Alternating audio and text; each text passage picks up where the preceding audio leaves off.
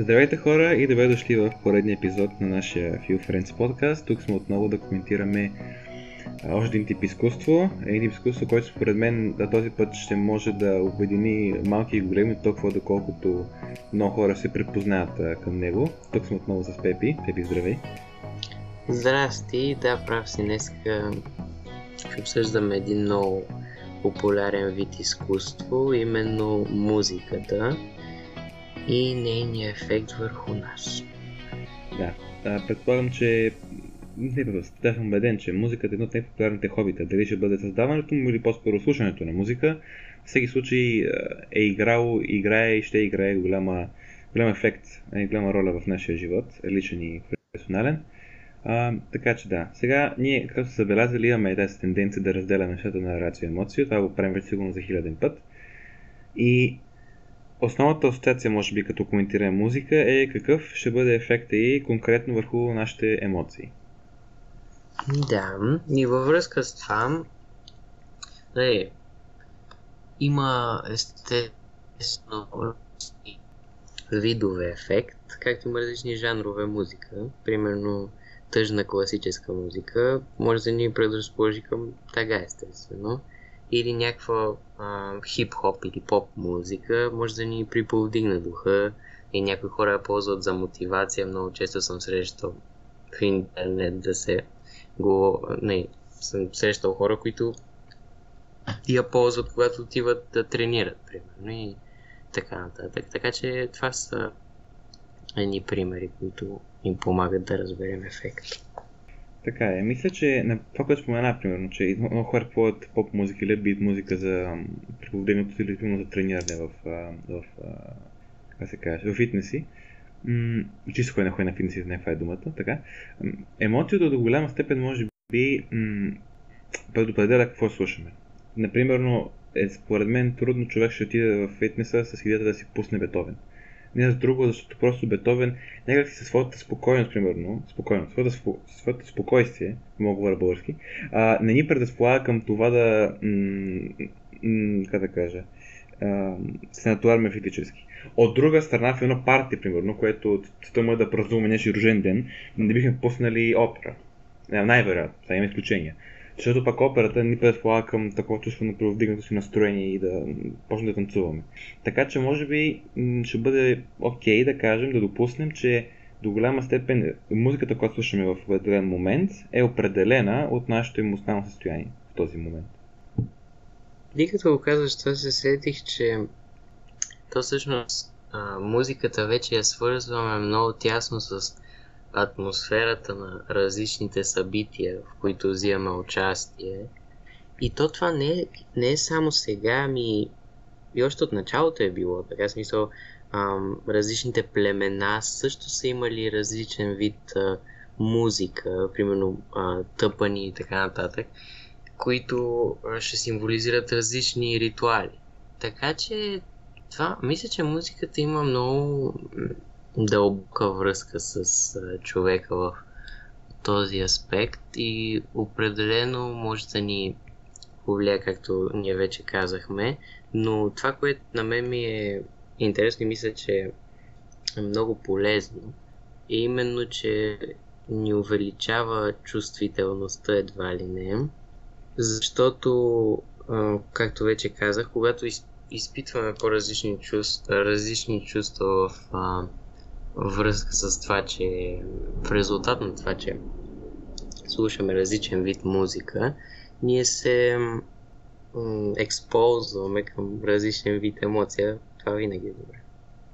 Абсолютно. Освен това, нали коментирахме, че на практика изкуството и естетиката, но която право свързана с изкуството, тя увеличава, прави по-интензивни наши чувства в едно на ръка, че когато сме изпитали по-остро някакво чувство от музиката, която слушаме, е по-вероятно да може да усетим нюансите на емоцията от друг човек, което увеличава и нашата емпатия. И освен това, на практика, ако добре направената музика, спомен ти разказва една история. Както това го прави и директно литературата, прави го може би и, а, и картините на добрите художници. Те разказват една история. И тази история има някакъв сюжет, който е определен основно от емоция, за да може да се получи една красива музика от нея. Като ние слушаме тази музика, ако успее да ни грабне, така да се каже, ние сме в тази история. Ние го преживяваме. Идеалният пример е, ако има един видеоклип, примерно, една тъжна песен, където наблюдаваме как примерно, момичето бяга от момчето, като е разстроено и после то го я гони и така нататък. една история с модели, с ни, с ни бързи картини в видеоклипа, която ние познаваме, тъй като е част от живота, битовия живот на хората. И като минем през много такива истории, като слушаме много музика, ние на практика в по-малка степен симулираме различни житейски ситуации. Разбира се, няма общо с истината, да, да, да питаме наистина това, но дори тази симулация а, увеличава вероятността да реагираме по-адекватно, може би емоционално, т.е. да знаем какво се случва с нас, ако имаме такава ситуация през себе си в реалността. То всъщност, а, това е много интересно, защото това е едно друго а, нещо, което аз свързвам с изкуството. Именно, че то ни предава по един интересен начин опита на другите хора. И когато четем някаква история, примерно за раздяла или гледаме някакъв а, музикален клип, както Алекс каза, малко е, ни отваря вратите към този сюжет.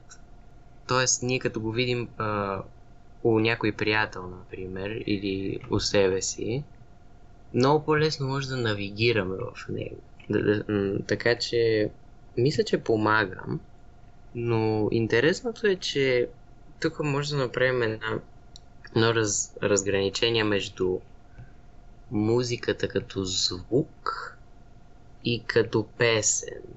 Защото, въпреки че а, не, различните звуци нямат отделни значения, както думите, например, обаче, когато се наредят тези звуци в някаква популярна мелодия, която се свързва с някакъв сюжет, в резултат на това, че много се е използвал в а, определена ситуация, mm-hmm. тогава вече може да я свързваме с а, това, което до сега говорихме и тогава може да, ако мога така се изразя, да задоволява и рацио.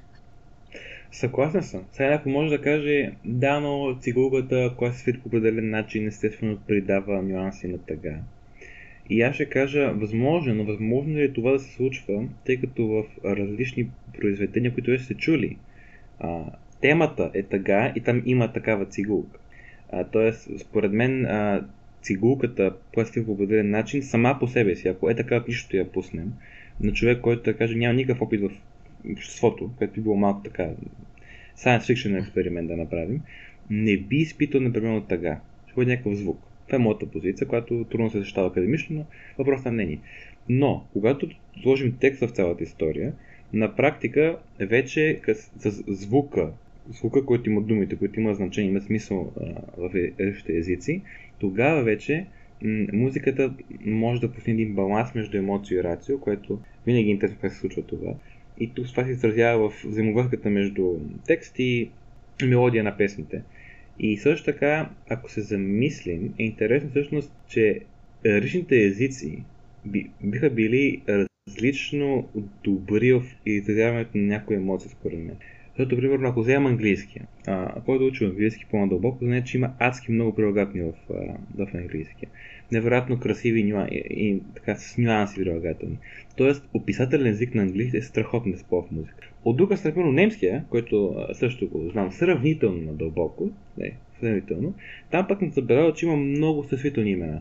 Тоест там е по-лесно да, да се кажат идеи, да има твърдения в песните. Тоест, особеностите на езика, според мен, предразполагат и текстовете в музиката да имат определена тенденция на изразяване. Не винаги, това не е закон, разбира се, една тенденция просто. Всъщност може да го свържим и с различните жанрове, защото както по-рано спомена, цигулката по принцип е класически инструмент и се свързва с такава музика. И интересното е, че ние правим вече не само връзката на това, че като чуем цигулка, че е класически инструмент, класическа музика, ми мисля, че стигаме и до там да правим връзка с определен вид хора. Защото това е част от нашата представа за класическата музика, едва ли не. И поне моята представа, вярвам, че на много хора представата е такава, че класическата музика се асоциира с е, висшето общество, по-интелигентни хора и така нататък, докато други видове музика се асоциират по- повече с, а, така се каже, нормалните хора и тези хора, които искат да, да ходят на партита, да празнуват и така нататък, примерно поп музиката и хип-хопа, рапа също. Много с това се асоциира. Така е. И според мен генезисът, началото на тези жанрове е бил точно така. Примерно ако вземем класическата музика, мелодиите, които са писали Моцарт и Бетовен, не ги е слушал средния гражданин в времето, когато са били писани. Тоест, те са били предназначени да бъдат класово разделени, както и да звучи това. Така че да, според мен оттам започва проблем. Не проблема, но тази тенденция, която спомена ти, Пепи.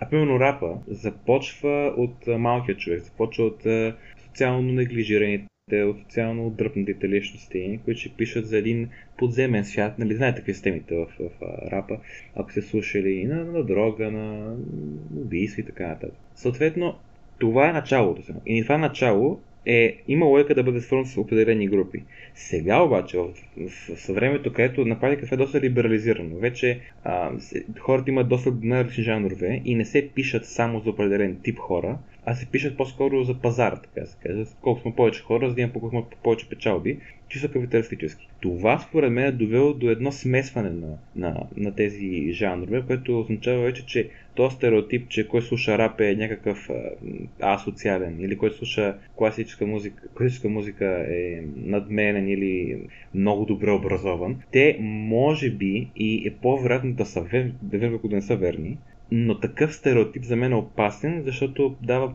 прецедента да си правим изводи за хора само основа на техния стил музика. И това е проблематично, защото да допу... не, ще кажете, да, да, ма, ако повечето хора са така, мога да си позволим да направим този стереотип. Да, да, ма, ако обрат на вас, според мен, не би било окей. Да кажем, че вие сте един много образован, спокоен човек, който обаче много харесва Eminem, пример, който слуша рап музика. Не би ли било тъпо да ви кажат, аха, той е някакъв там странен, асоциален, необразован, само заради това. Това не отговаря на реалността и това може да, как да кажа, да ви да възпре едно потенциално приятелство или една потенциална възможност за работа или нещо такова. Не е правилно, според мен се прави. То като цяло предразсъдъците са опасно нещо. Именно заради това, което ти казвам. Но да, има я тази... Хм, има я тази връзка, която мога да направим примерно с хората, които слушат класическа музика и това, че нали, те са по-спокойни, примерно.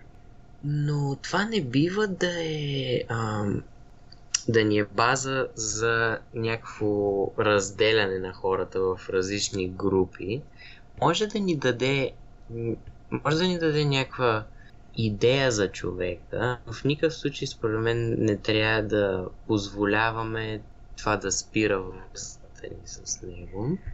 И ние не говорим за различните видове на класическата музика, не много за нея говорихме.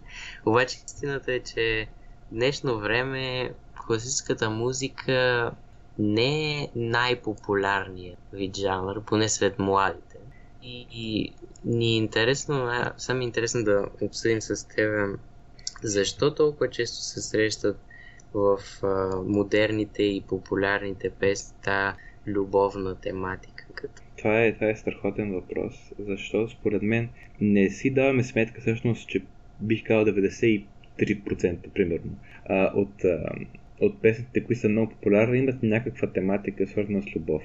Дали ще бъде раздяла, влюбване, някакъв га любовна, ще има нещо общо с идеята, че си имаме приятел, приятелка, любовник, любовница.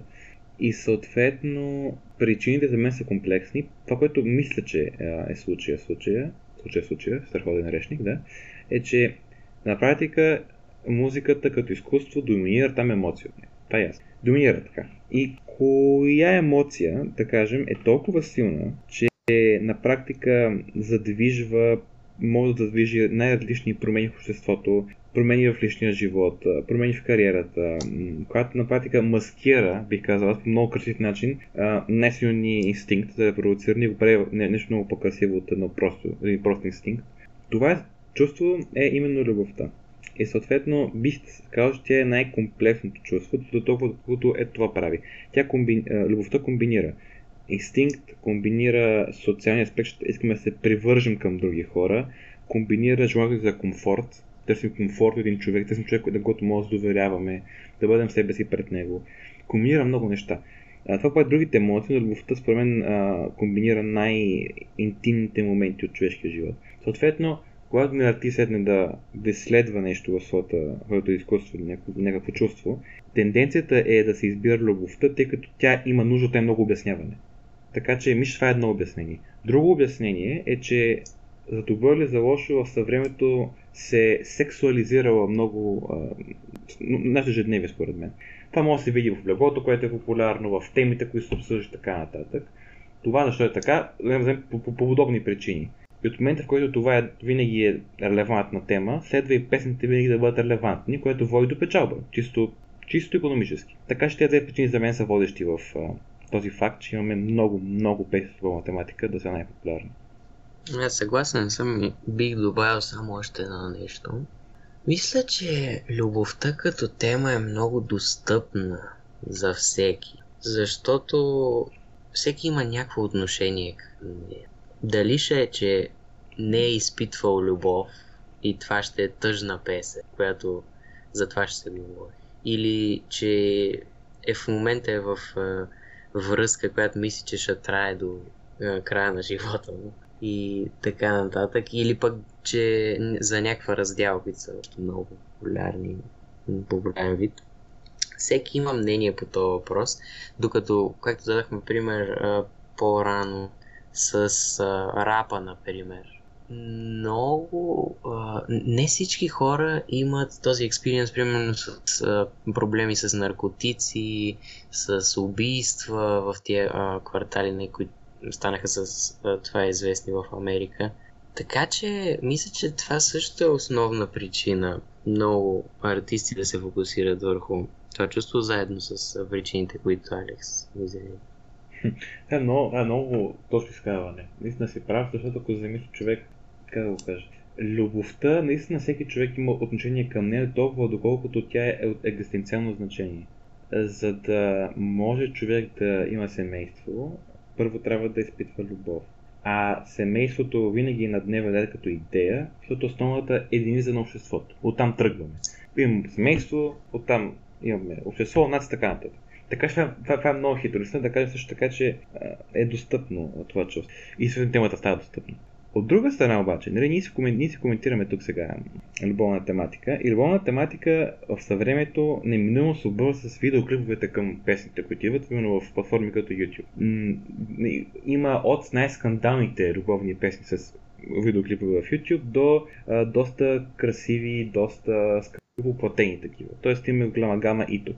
Въпросът е, според мен, тук е каква връзка може да каже между любовната тематика, която има стиховете в поезията, която сама по себе си носи доста а, нюанс на любовта и видеоклиповете. Каква е тази връзка? То всъщност, както обсъждахме с Коцето в епизода за киното, ако не сте го гледали. А, да, препоръчваме го. Киното е много интересно изкуство заради това, че комбинира различни изкуства в едно. И мисля, че това, което и липсва на поезията и на музиката, е визуалния аспект. И клиповете, затова имаше такъв бум на YouTube, популярността на YouTube и като цяло тази тенденция вече много фирми да се насо...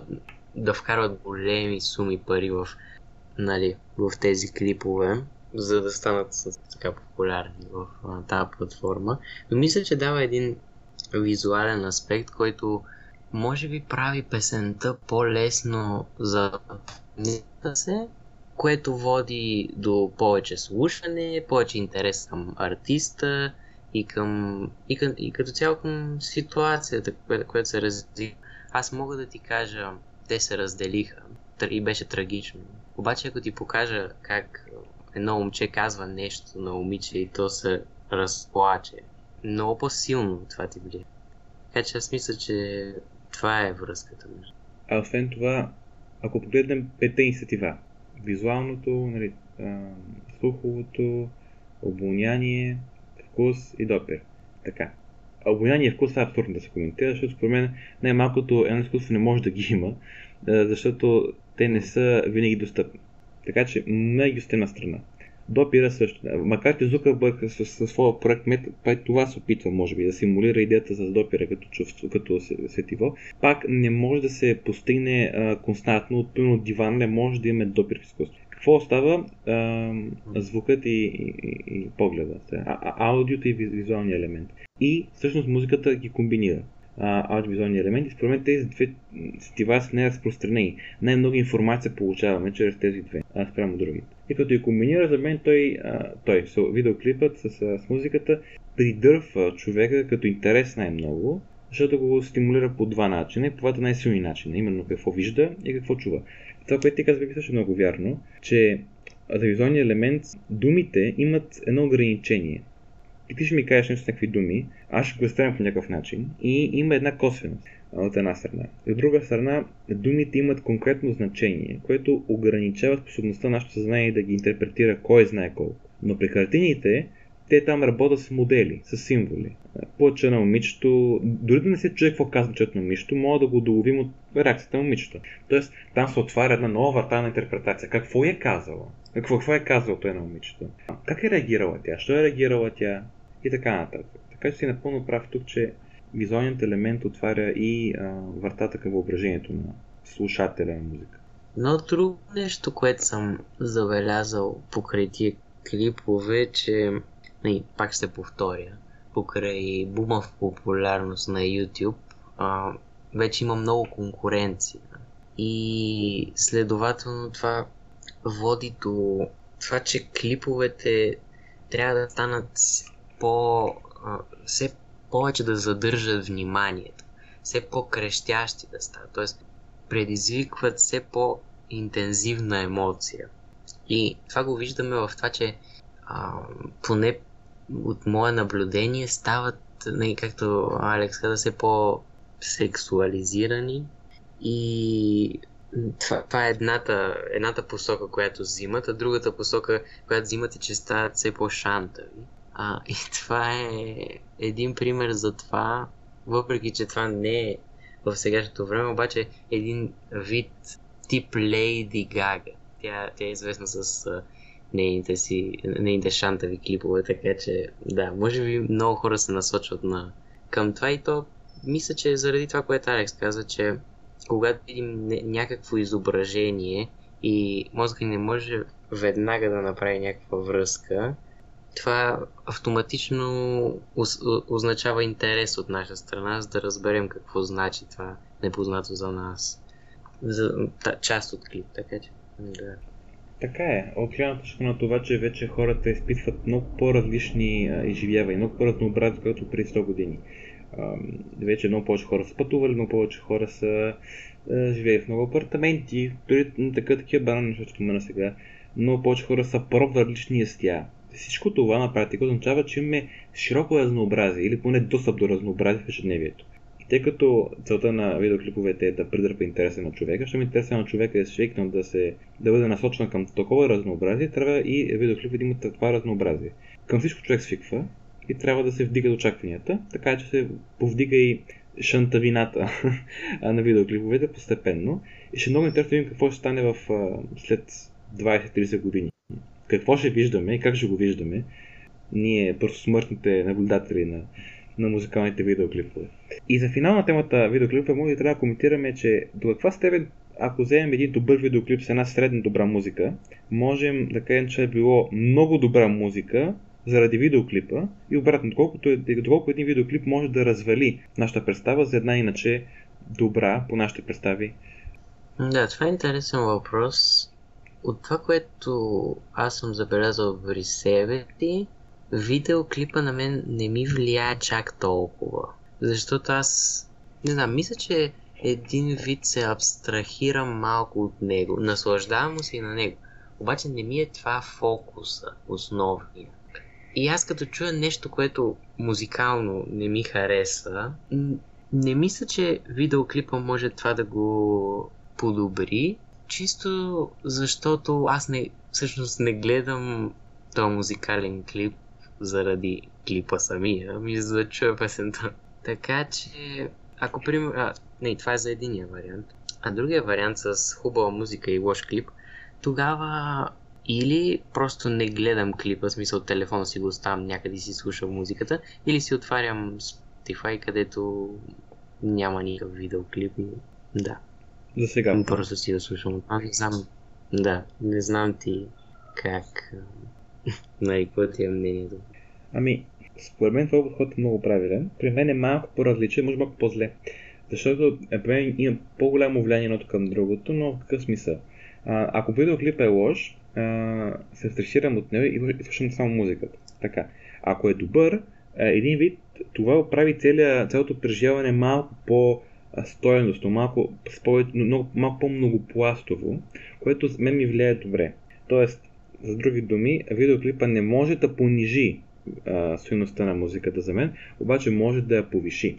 И това не е добре, защото по този начин, ако това стане тенденция, и то смея да кажа, че има такива възможности да стане тенденция, тогава режисьорите и продуцентите и всички тези хора, които са зад правилото на един видеоклип и на едно парче а, на, на, на песен, какво ще направят? Ще обърнат фокуса си повече или поне доста върху видеоклипа, неглижирайки отчасти песента, което направи вреди на песента като изкуство. Съответно, това, което може трябва да се направи е, и това се спим да го направя, една нова музика, да я чуя първо без видеоклип. Spotify, или ще отворя YouTube и ще в друг тап или нещо такова. И когато имам мнение за, тази музика, тогава ще си пусна видеоклипа да видя дали си струва. Така какво получавам аз? Това така аз получавам една музика, която мога първо да критикувам като чисто ам, аудио елемент. Критикувам я. Харесва ми, не ми харесва. Ако не ми хареса, видеоклипа може да го повиши малко, обаче пак. Оставяме и това, че не ми хареса. Но ако ми хареса, видеоклипа може да го направи още по-добро, което може би и цета на видеоклипа. Проблемът е там, когато а, първи ни контакт с песента има и видеоклип в себе си. Тогава вече има шанс да сме неспособни да имаме чиста представа за музиката, която слушаме, което не, не е фатално, не, не е от екзистенциален проблем, но пак, ако това стане тенденция, ще се обръща по-малко внимание на музиката и почне видеоклипа, тъй като това ще бъде с повече а, печалби, което мисля, че не е целта. Това, което е интересно, сега като говорим за видеоклипове, е, че да се върнем на нашата любима класическа музика. При нея няма, няма тази тенденция на модерната музика да има клип към нея. В, в класическата музика не, не се говори въобще за видеоклипове. В смисъл, има клипове в YouTube, ама те са на концерти. Така че там няма и това, това ми е интересно според теб защо е така. Ами, според мен това е чисто исторически така, тъй като началото на класическата музика е в 17-16 век. А тогава, нали, за какъв видеоклип мога да говорим въобще. Съответно, от тогава се е зародила тази тенденция да няма нищо общо класическата музика с някакъв а, визуален елемент. И това за мен просто е продължило, тъй като се, хората, които сега слушат класическа музика, вярвам, че днес има хора, които създават такава музика, композират такава музика, но трудно и може би няма да могат да надминат титаните Моцарт, там, Бетовен, Бах, Шопен и така нататък. И кога слушаш такава музика, която от тази историческа епоха, трудно може да вкарам видеоклип към нея. Има такива опити, а, впрочем, но просто исторически това не се понранва на феновете на тази музика, защото просто епохата не го предразполага. От една страна е това.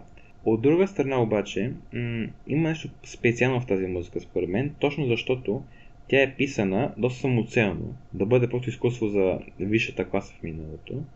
Предаването на визуален елемент малко и много ще битовизира тази музика, тъй като трябва да се покаже нещо, което е relatable, което човек да може да се препознае в него. За да може да се препознае в него, трябва да бъде битово.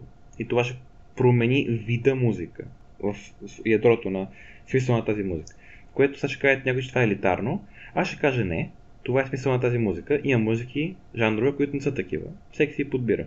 Така че това е специално за мен в класическата музика, заради това не бих искал и според мен няма да видим смесването на видеоклипове и този жанр. мисля, че си прав. То другото, което е, че може би класическата музика, не, не може би ми със сигурност, за мен, на мен класическата музика ми действа успокояващо. И това е една специална, специален вид емоция, защото той не, не иска интензитет, поне по мои наблюдения. Нямам нужда там от интензитет. Там просто, когато, когато се успокоя, то е просто на едно състояние, да, аз даже нямам да го, няма как да го пиша на спокойно състояние. Така че, мисля, че това е друга причина. Но да, аз се усещам, че когато или, или ще е преди лягане, или ще е когато нещо, за нещо се притеснявам, мога да си пусна класическа музика и да се това някакси да, да ми уравновеси емоциите, което на много ми помага. Така че аз го ползвам малко терапевтично. Всъщност, може би, и това, което сега ще кажа, съм го чел, не знам защо е така и не мога да коментирам повече, нямам ни, никаква компетентност. Но това, което съм чел е, че м- има тази, м- тази практика, може би, да се пуска класическа музика, особено а, Бах, чето, на бременни жени, да си идеята ембриона вътре в корема на майката да чуе тези мелодии. И това е доказано, че влияе добре на развитието на сърцето на ембриона. Не знам защо, не знам как. Но според мен това е един вид а, обективно до някъде обяснение и доказване, че има нещо, наистина в тази поетическа музика, в мелодията, в инструментите, не съм сигурен, което я прави а, успокояваща. И като казвам това, аз искам да кажа, че мен не ме успокоява толкова класическата музика, колкото ме мотивира. Не мога да си обясня точно защо е. Едната идея е, че ако замислите в, в, в класическата музика, има драматични моменти. В смисъл на това, че има моменти, където употребата и сферата на инструмент стига своята апогейс. Един вид като кулминация. Дали ще бъде най-централен произведението, където ще има много интензивна цигура и така нататък. И тъй като тези инструменти имат културното значение на образование, на клас и така нататък, предполагам, че мен ми влияят така, че един вид, едно, виж, какво, виж каква красота е това, нека и ние направим нещо красиво. Ние визирам нали, себе си, нека направим нещо красиво. И може би това, може би тази красота, тази ам, социално похвалена и прията като висша до голяма степен красота, ме мотивира да правя нещо красиво. Сега, в моят случай това не е изкуство да правя, ми случай това е да уча повече, но не това вече е за мен специфично. Идеята е, че хубавото в тази музика е, че сигурно влияе терапевтично и спокойно, но може да има и други а, въздействия, което пък е и мотивация а, към хората, които се слушат, ако не се занимавали с Моцарт, Бетовен и така нататък, не е един шанс. Нали, нищо не губите, освен малко своето време. Между другото, сега ти като каза, че ти действа така мотивиращо, веднага го свързах това с една сцена от филм. И аз не си спомням как се казваше филм, обаче беше много а, хубав. За буквално беше биография на историята на Стивън Хокин. И филма беше много популярен. Актьора, но, мисля, че даже получил Оскар, но не съм сигурен. И там имаше една сцена, която той точно се прибираше от лекции и си беше пуснал класическа музика и през това време решаваше задачи. Mm-hmm. Така че аз веднага с това го свързвам. Но да, това е интересно. И сега като казах, нали, ти каза, че всъщност слушаш музика, когато си пишеш домашните. Това е друг въпрос, който може да обсъдим. И това, кога слушаме музика? Ти имаш ли някакви други а, occasions, когато слушаш музика? А, класическа музика не. Такава, която слушам само като уча и не винаги, понякога, когато съм в това настроение. Иначе като цяло да, слушам музика, това е при мен интересното. Искам само това да правя, когато го правя. Тоест не искам да слушам музика на, ба, на бакграунд, на фон и да правя нещо друго, което е много популярно а, в днешно време. И не харесвам, когато, примерно, слушам музика и съм навън или нещо такова. Искам да правя само това. Изключение, когато се ханя в ресторант. Там би искал да има да има някакъв вид музика. Защо? Според мен, за да се преодолее тази странна, този странния шум от многото разговори. И тъй като храната, храненето е един малко интимен момент, който искаме да, да, си, да, така, да релаксираме. Но освен храненето в ресторант, е, правя музиката, ценно правя музика. Слушам музиката само това. Когато правя само това, много комбинирам с други неща. И това научил се случва вечерта.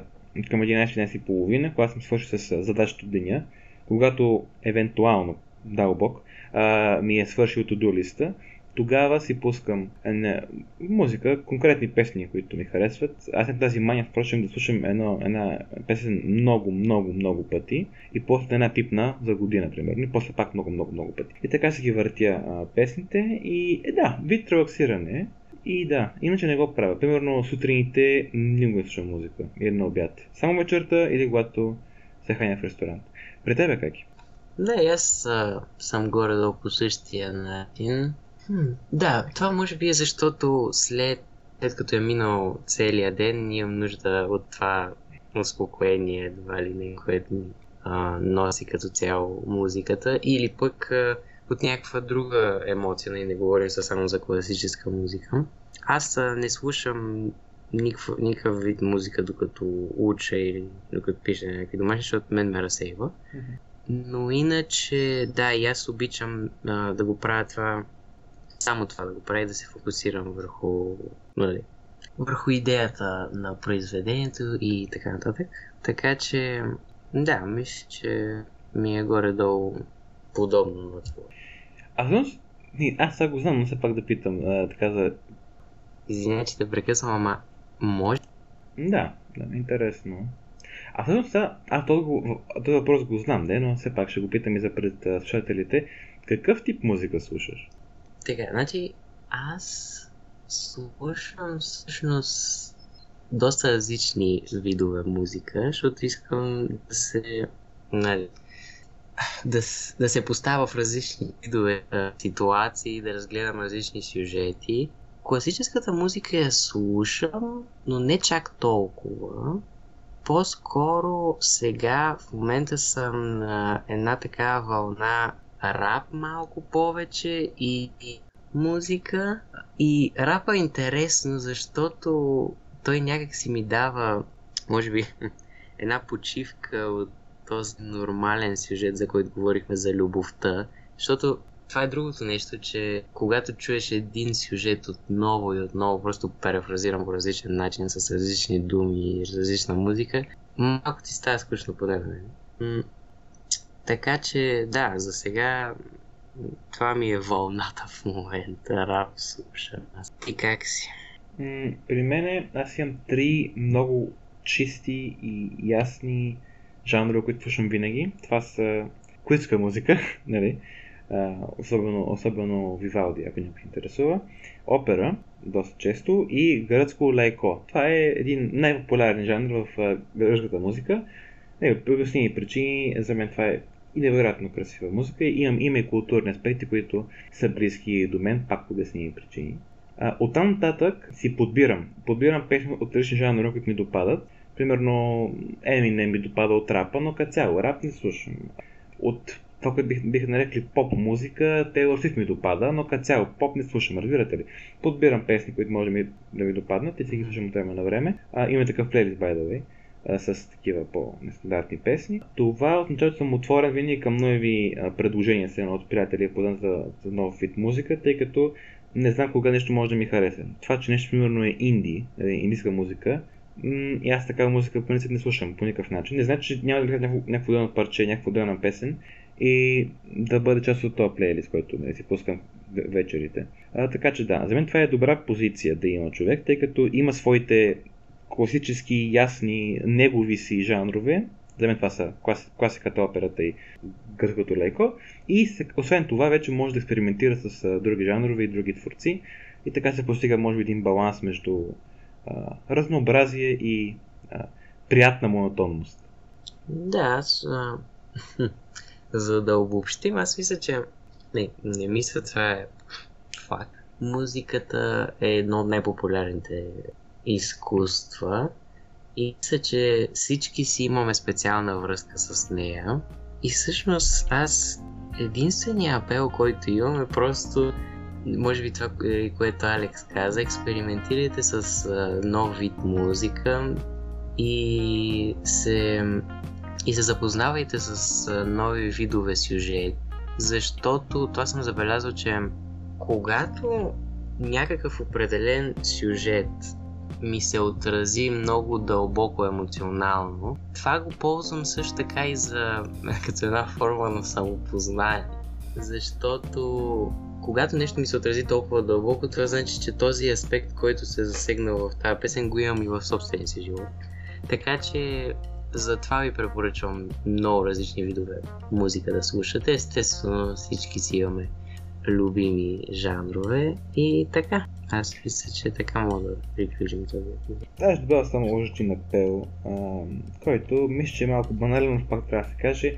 Нека не правим предразсъдъци за хората по жанра, който слушат. Глупаво е, често ще а, правим много глупави изводи от това, няма смисъл и не е учтиво. Не, няма смисъл от това. Слушаме се различни музики, всеки си има своите предпочитания, уважаваме ги и а, ако можем експериментираме. Така, това беше за днес. Тема за да ви е било интересно. Ако имате интерес да ни кажете някаква обратна връзка, положителна, негативна, неутрална и каквото ви е на душата, може да го кажете на социални мрежи, Instagram и Facebook, линкове в описанието на този и на всеки друг епизод. А ще се чуя следващата събота, като продължаваме с някакъв друг вид изкуство, от 4 часа както винаги. Благодарим ви, лека вечер, лек ден, знам кога ни слушате и чао чао! Чао чао!